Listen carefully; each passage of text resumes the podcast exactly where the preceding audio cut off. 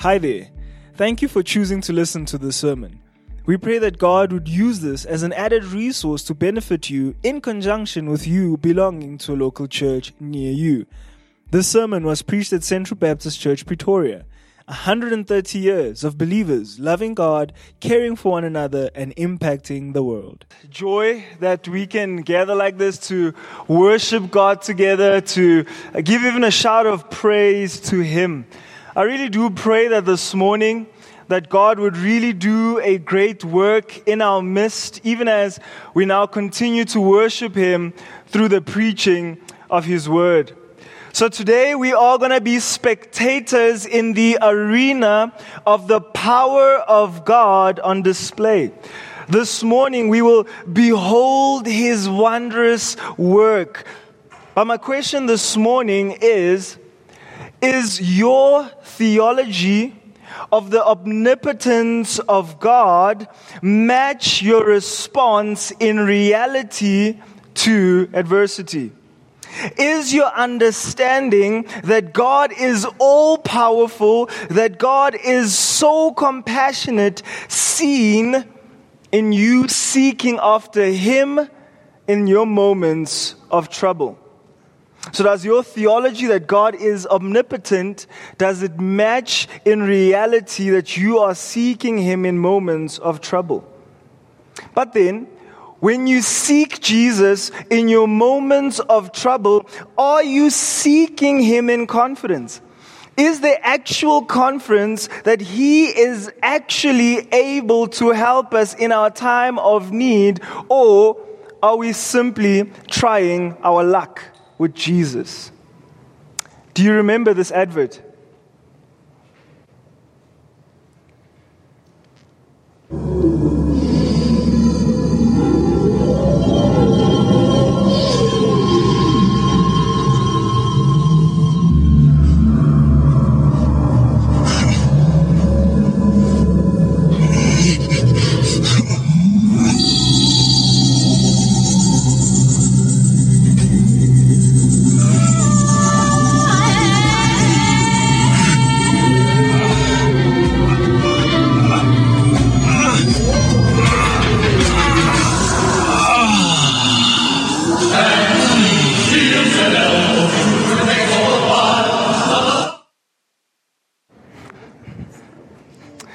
Do you remember the ad?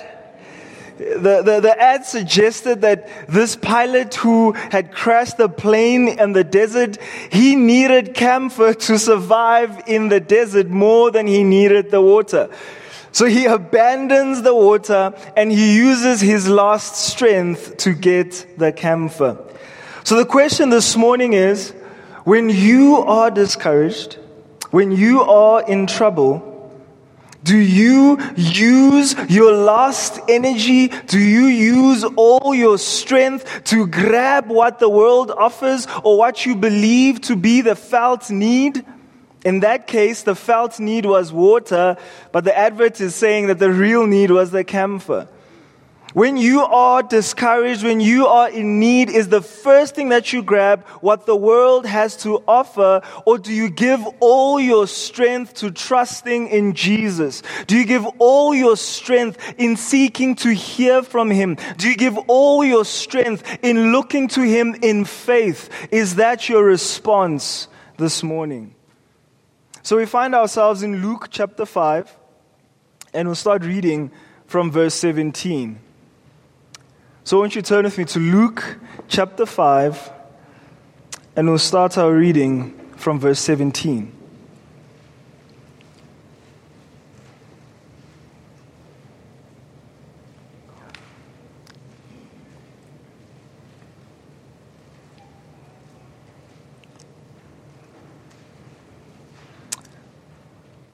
Luke chapter 5 and verse 17. If you're there, won't you say amen?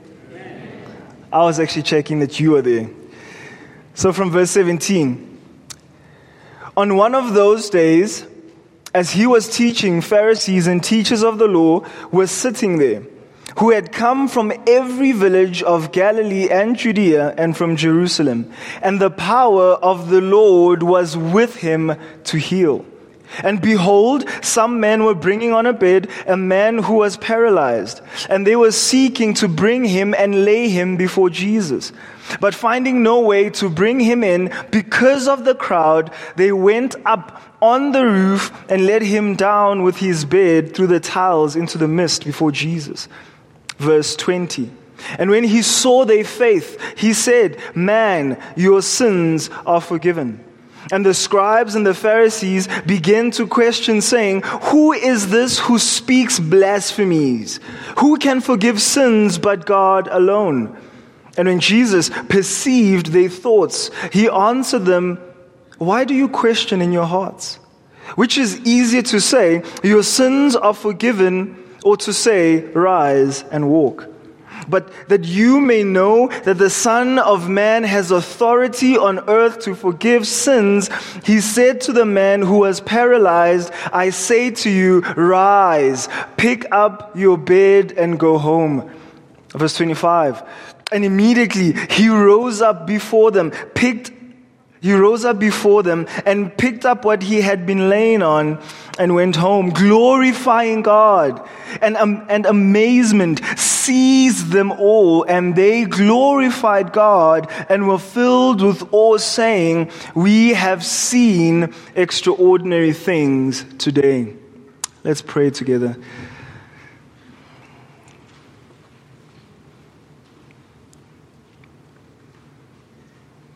There's a similar setting that is happening here this morning, Lord.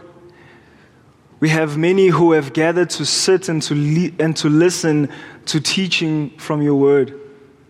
But God, I pray that as we sit and listen, that God will be those who sit and listen in faith those who sit and listen with the acknowledgement that these are words from God, with the acknowledgement that the Spirit of God is at work in our hearts to help us not only understand these truths, but to apply them in our lives. God, I don't speak as one who claims to know it all. I, I don't speak even on an authority of my own. But God, I speak as one who's been sent by you. And Lord, I pray as I speak and I preach here this morning that it will be your spirit who speaks through me. I do pray that I wouldn't preach for my own fame, that I wouldn't preach to lift up my own name, but I pray that it would be the name of Jesus who would be magnified. I, I pray that we would leave as those who glorify God here this morning, saying, We have seen amazing things here this morning. The Lord was at work in our midst.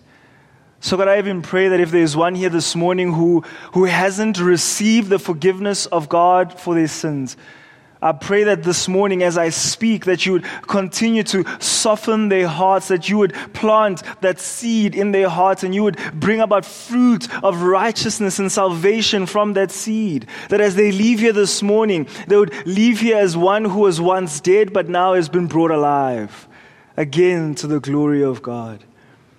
But I also pray for those, those who have gathered here with heavy hearts. Those who are sitting here, Lord, who, who need, who need your healing. Lord Jesus, I pray that you would reveal to them this morning as we sit in this arena beholding the power of God on display. I pray that you would encourage them that the God that they believe in is in fact almighty.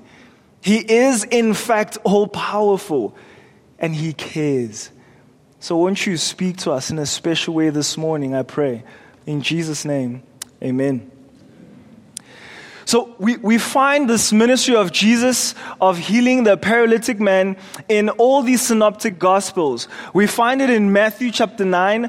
We find it in Luke chapter 2. Oh, Luke chapter 5. But we also find it in Mark chapter 2. So what I've done is I've picked up from the other synoptics what Luke doesn't mention so to fill in the blanks of our story here this morning. But what I want us to see in the beginning is the setting. Consider with me the setting. See verse 17. It says, and one of those days, as he was teaching, Pharisees, uh, Pharisees and teachers of the law were sitting there, who had come from every village of Galilee and Judea and from Jerusalem, and the power of the Lord was with him to heal. So the first setting is the home. Many commentators suggest that Capernaum had become Jesus' second home. Capernaum was the place where Peter had stayed, so it is safe to assume that Jesus spent a lot of time with Peter and Peter's family. Now, in this instance, Jesus was sitting in Capernaum, pr- probably with his disciples. They were enjoying fellowship together when a knock on the door happened. And when that knock happened, the door opened, and all he started to see were crowds of people were coming. What was happening in the house in this instance was almost like a mini conference. It seems as though there was a convention that was happening in this home at Capernaum. Now, whilst all these guys had gathered together, Jesus did what he always does. He begins to teach. Mark says of this specific setting, he says Jesus was speaking the word. Clearly, Jesus was preaching. He was teaching the word of God. In fact, this was Jesus' focus. Jesus' focus was not to feed the 5,000. Jesus' focus was not to heal the sick. Jesus' focus was to teach the oracles of God to all who had ears to hear the master teacher in this setting was teaching the religious teachers who thought and behaved as though they had mastered the law. Then we have the audience. Who were these travelers? Well, Mark notes that there were many who were gathered there. The room, there was no more room in the house, not even at the door. This was a sold out venue. The main audience in this room, as I've already said, were the Pharisees and the teachers of the law. But who were these guys? These were the opponents of Jesus. Now, can you imagine? A room full of people sitting and staring at you, listening to what you are saying with critical and skeptical ears. A commentator rightly questions and comments. He says, Why are these Jewish leaders suddenly having a convention in Capernaum? This was their response to the first messianic miracle they knew that Jesus had healed the leper in the passage before the one that we're in here this, this morning. And according to their own teachings, only the Messiah would be able to heal a leper. And if he healed the leper, it could very well mean that he was the Messiah. So they all came to investigate him. So I did a bit of research and it says that they had come from every village of Galilee, Judea, and even from Jerusalem. Friends, this was not a short journey. We're talking, some had traveled 40 kilometers because in ancient Israel there was a path route. But that 40 kilometers right now is over 100 kilometers. People had traveled for over 100 kilometers to listen to Jesus speaking, but only because they wanted to call him out for blasphemy not because they wanted their hearts to be changed. So, who was the audience? The Pharisees and teachers who had traveled a long way to investigate this Jesus and call him out for blasphemy. But part of the audience, we then also have the five. Listen from verse 18. And behold, some men were bringing on a bed a man who was paralyzed, and they were seeking to bring him and lay him before Jesus. But finding no way to bring him in because of the crowd, they went up on the roof and let him down with his bed through the tiles into the mist before Jesus. Whilst Jesus is sitting and teaching at this convention, four men come up with a plan to bring their paralyzed friend to Jesus. All they knew was that Jesus was in town and that Jesus was the only one who could heal their friend. These men were so persuaded that Jesus was compassionate, that Jesus was able to heal their friend, that the operation was clear. Get to Jesus at all costs. But there were obstacles along the way.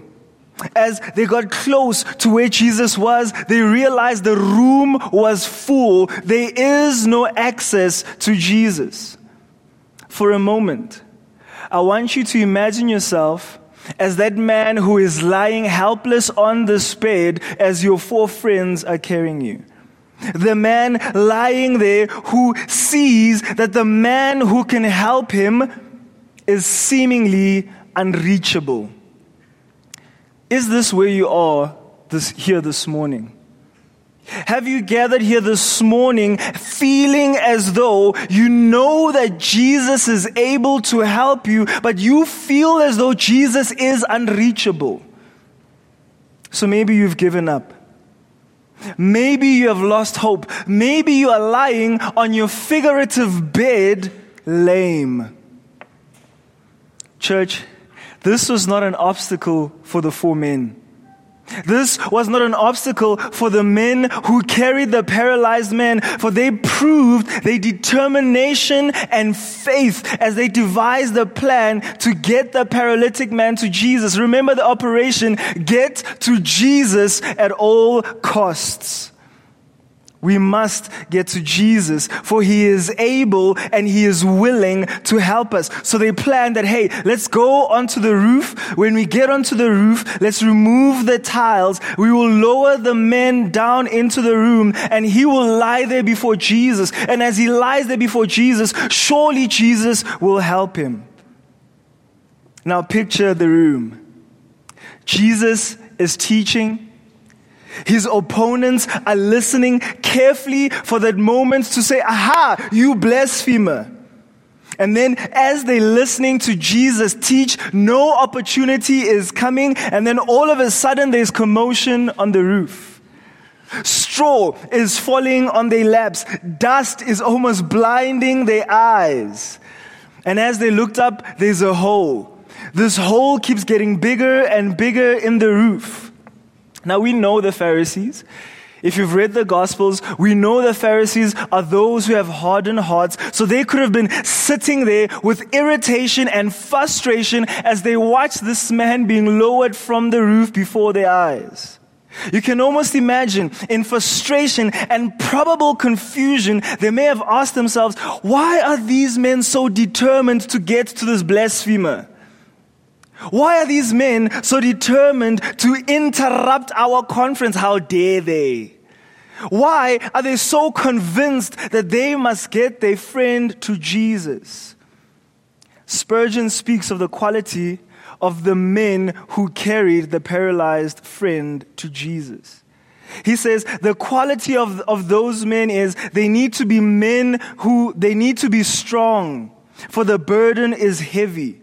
They need to be resolute for the work will try their faith. They need to be prayerful for otherwise they labor in vain. They must be believing or they will be utterly useless. Where are men and women of such faith here this morning? Where are men and women of such faith today? Do you have such faith in Jesus and His Word that you will do everything in your power to bring yourself and those around you to Jesus? Do you believe, like these men, that Jesus is the only one who has the ability to help you? Or do you believe that there is something or someone else that can help you and maybe you only come to Jesus after you've tried everything else and Jesus is your last resort? I asked the question in the beginning and I'm going to ask it now. Is your theology or your understanding of the omnipotent sovereignty of God seen in how you respond to hardship? So we've seen the audience. It was the Pharisees and the, and the teachers of the law. We've seen the audience. It was the five. But there's a third audience that I want to introduce, and it's the audience in this room. The audience in the room here this morning. Even as we have gathered here this morning, it is safe to assume that there are those who are currently listening to me speak with ears like the Pharisees. They have skeptic ears and skeptic hearts. It is true that there may be some here this morning who are listening in anticipation for another reason to reject Jesus. There are those who may be sitting here for another reason to reject God and to reject His Bible. Or maybe there are those who are sitting here who are just distracted by the speaker. And they are looking for a reason to oppose his words. I don't know. But what I am trying to say and what I am pointing out is that there are those who are sitting here with skeptic hearts toward Jesus and they still claim to be believers. But there are also those who are gathered here this morning who are just simply looking for Jesus. They have gathered here this morning to hear what God has prepared for them through His Word. There are others who are sitting among us here this morning, who are searching, who are hurting, who are longing to hear or even receive a touch from Jesus because they are in great need. Friends, I want to assure you, it is, no, it is by no mistake that you are here this morning. God, by His Spirit, and praise God through His prov- providence, He allowed you to be at the right place at the right time. God will speak to His people through His Word by the ministry of His Spirit. He has assured us that His Word will not return void. It will accomplish its will and its purpose. So, this morning, what is it that I really want us to see about God? What is it that I want us to leave here encouraged about God? What is it that I want to highlight from this passage? It is the power of God on display. It's my second, in fact, my, it should be my only point. The power of God on display. Firstly, the power of God to forgive sins. See verse 21, 20 and 21. And when he saw their faith, he said, Man, your sins are forgiven. And the scribes and the Pharisees begin to question, saying, Who is this who speaks blasphemies? Who can forgive sins but God alone? Christ, being the master teacher, he puts things back into order. The man had come to Jesus for physical healing, but Jesus, seeing his faith, says, Man, your sins are forgiven you. He begins with removing the cause of the disease. At the same time, he reminds the paralytic man here this, and us here this morning of the origin of the disease. The reason why he needed healing was because sin was in the world. The reason why we are plagued by sickness and disease this morning is because of the presence of sin. And Jesus reminds us in this passage that the paralytic's real need was the forgiveness of his sins, even over the physical healing he would receive. The Pharisees, observing all of this, Show, show us how it is true that you can have truth in your head, but not in your heart. You can almost hear them yell in their hearts, Aha, we got you, you blasphemer. How dare you claim to forgive sins? It's without a shadow of doubt that their eagerness to slander drove them to this wicked conclusion. They began to question who is this who speaks blasphemies? Who can forgive sins but God alone? Man, these guys were spot on in their theology, but they were dead in their faith.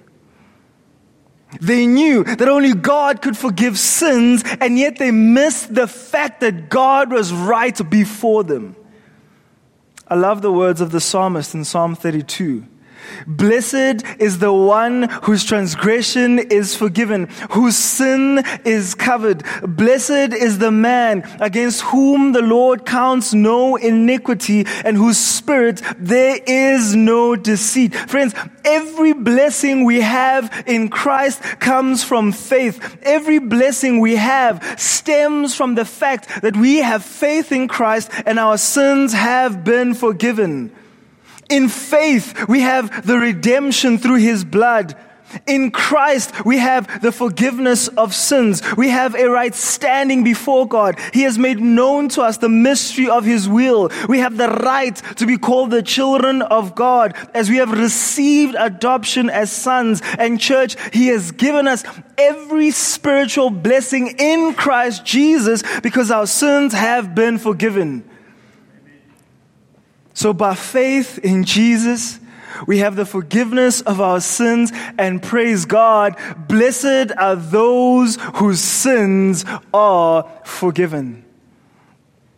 The second display of the power of God is the power of God to see the thoughts and the intents of man. See 22 and 23. It says, When Jesus perceived their thoughts, he answered them, Why do you question in your hearts? Why is it easier? Which is easier to say, Your sins are forgiven, or to say, Rise up and walk? Church, Jesus sees all things. There is nothing that can be hidden from his sight. Jesus saw the faith of the man who sought healing and forgiveness and forgave him of his sins. He also saw the thoughts of the scribes and the Pharisees. He saw that they were questioning in their hearts. But also Jesus sees this morning the state of our own hearts. So the question is, as God scans through your heart here this morning, what will He see? What does God see as you sit there and listen to His word? What will He find? What are those wicked thoughts that you have harbored in your heart and in your mind? What is that evil that you have now deemed as good? Will He find faith?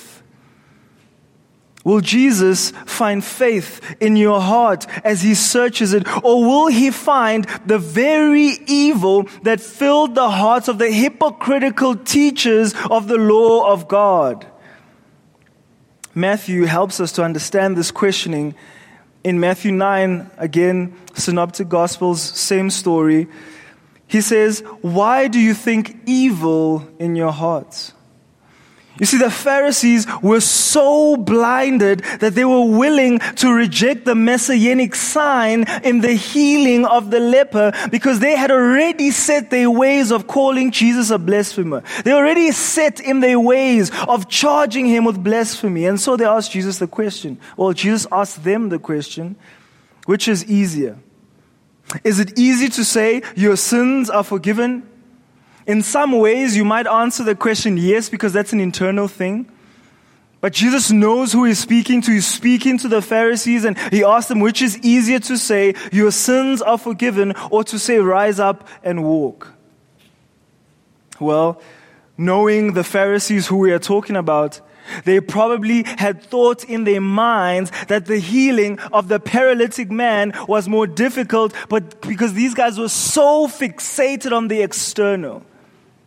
And in fact, it is true that it was impossible. It had to be an act of God. Healing a paralyzed man could only happen by the intervention of God. So whoever could heal the paralytic man could forgive sins because both are an act of God. And only God can forgive sins. And so to show the Pharisees that he was indeed God, God heals the paralytic man. So, thirdly, see the power of God to heal. Verses 24 to 26. But that you may know that the Son of Man has authority on earth to forgive sins. He said to the man who was paralyzed, I say to you, rise, pick up your bed and go home. And immediately he rose before them, picked up what he had been lying on, and went home, glorifying God. And amazement seized them all, and they glorified God and were filled with awe, saying, We have seen extraordinary things today.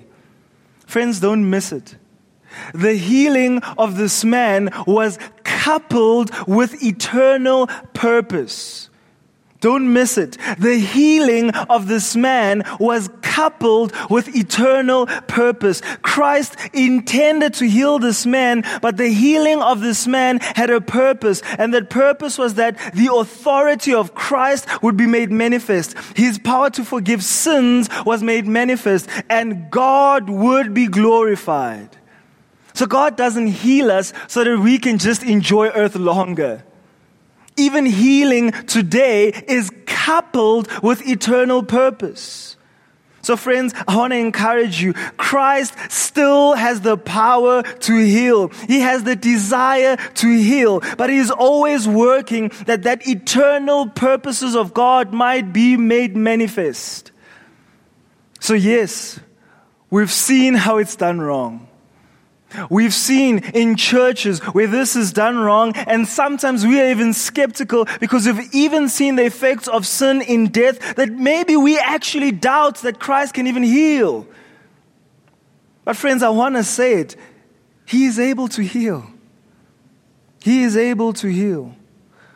But remember, all of life on earth as a believer is to grow in our sanctification so that God will often use the classroom of adversity to strip us of our pride. He will remind us of our frailty and our dependence on Christ. Spurgeon calls it blessed affliction. He says, blessed affliction. It has brought us to the mercy seat. It has given life to prayer. It has enkindled love. It has strengthened faith. It has brought Christ into the furnace with us. It has brought us out of the furnace to live with Christ more joyously than ever before. So, friends, yes, God hears you when you cry for help. He sees you in your affliction. He is with you in the fiery furnace of sickness and need. So rest assured that God is at work. He is working in your life. And even if the outcome is not directly what you wanted, that does not equal that God is not at work. What is He working on? He is working on what is of primary importance, the state of your soul. So, friends, if He heals you, it will be to the benefit of your soul and your sanctification. If He doesn't heal you, it will be to the benefit of your soul and your sanctification. If he calls you home, praise be to God. It will be the completion of your sanctification and you will behold your Savior face to face. Everything is for the sake of our sanctification. If it wasn't, when you were justified, you should be at home. So, friends, when He does call us home, praise God, you'll be free from the presence of sin. You'll be free from the presence of sin and all its leftovers, the, the leftovers of sickness, of disease, of heartbreak, of infidelity, of crime, of slander, of abuse, and yes, even load shedding.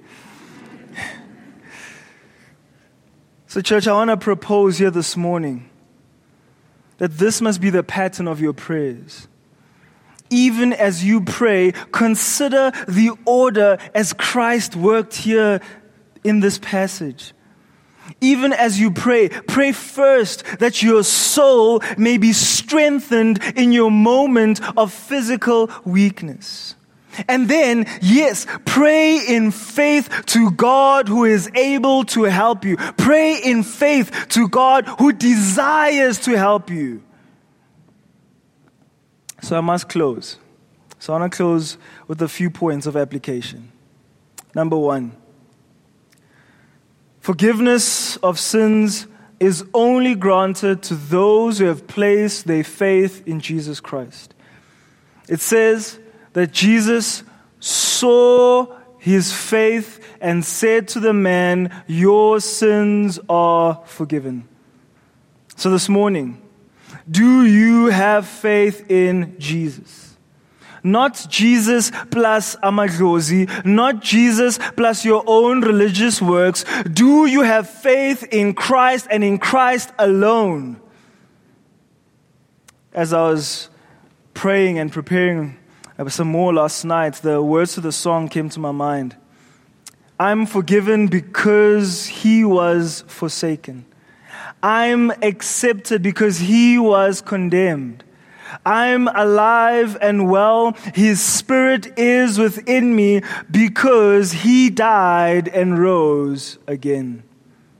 Secondly, what effort are you currently doing to bring others to Jesus? Is the effort that you are putting in equal to your theology that God is able to save sinners? Is it equal to your theology that only God can help those who are in need? Is your effort directly proportional? Ooh, some math. to your theology?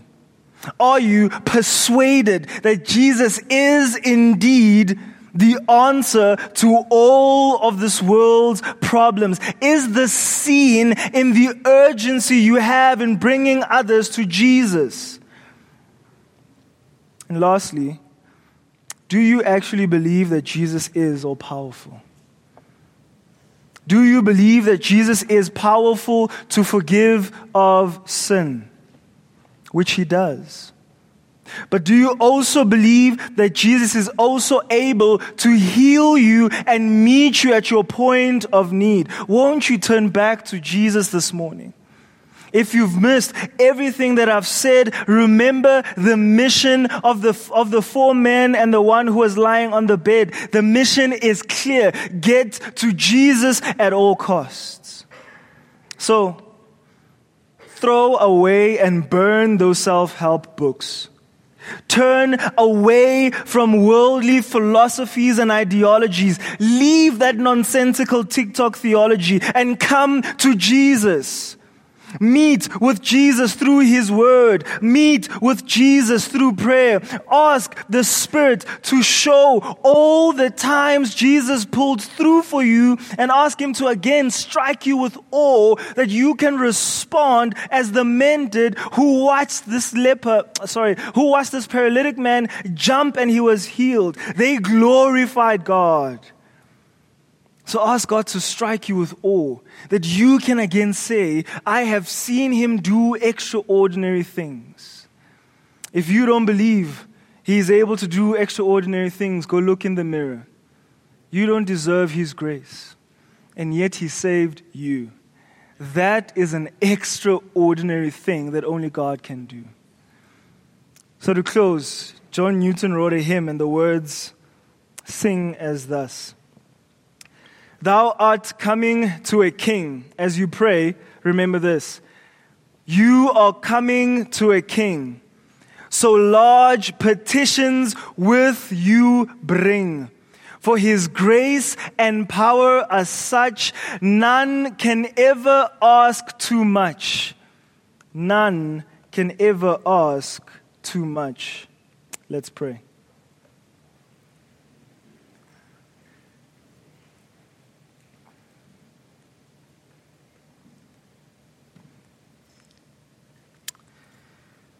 Lord, we, we do pray this morning that you would give us a deeper trust. We pray this morning that we may lose ourselves and find ourselves in you. Find ourselves in you, Lord, the, the ground of our rest, the spring of our very being. Lord Jesus, this morning we pray that you would give us a deeper knowledge of yourself as Savior. Give us a deeper knowledge of yourself as our Master, as our Lord, as our King. God, give us deeper power in private prayer. Give us more sweetness in your word. Give us more steadfast grip of its truth. Oh Lord, won't you soften the hearts of even the skeptics here this morning. Won't you draw them to yourself, all who have rejected you, O God? Won't you save them from their sins to righteousness? God, I do pray, won't you show them and won't you show us Christ? Finally, God, I pray, acknowledging that, God, you are the strength of the weak. There are those here this morning who are weak. There are those here this morning who are in need of comfort. So, God, I pray that you'd remind them that, God, you are the strength of the weak. You are the comfort to the sufferer. Oh, Lord, won't you be merciful?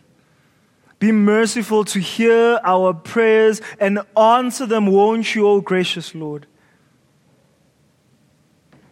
Lord, grant to your children the help of your power. That their sickness may be turned to health, that their sorrow be turned to joy, that the despondent, depressed, and the anxious might find rest in you. That, Lord, even the grieving here this morning might find hope in Jesus. Lord, may the operation be clear in our own minds. Get to Jesus at all costs. May this be true of us. In His name we pray. Amen. Thank you for listening to this sermon. Find out more about Central Baptist Church at www.central.org.za.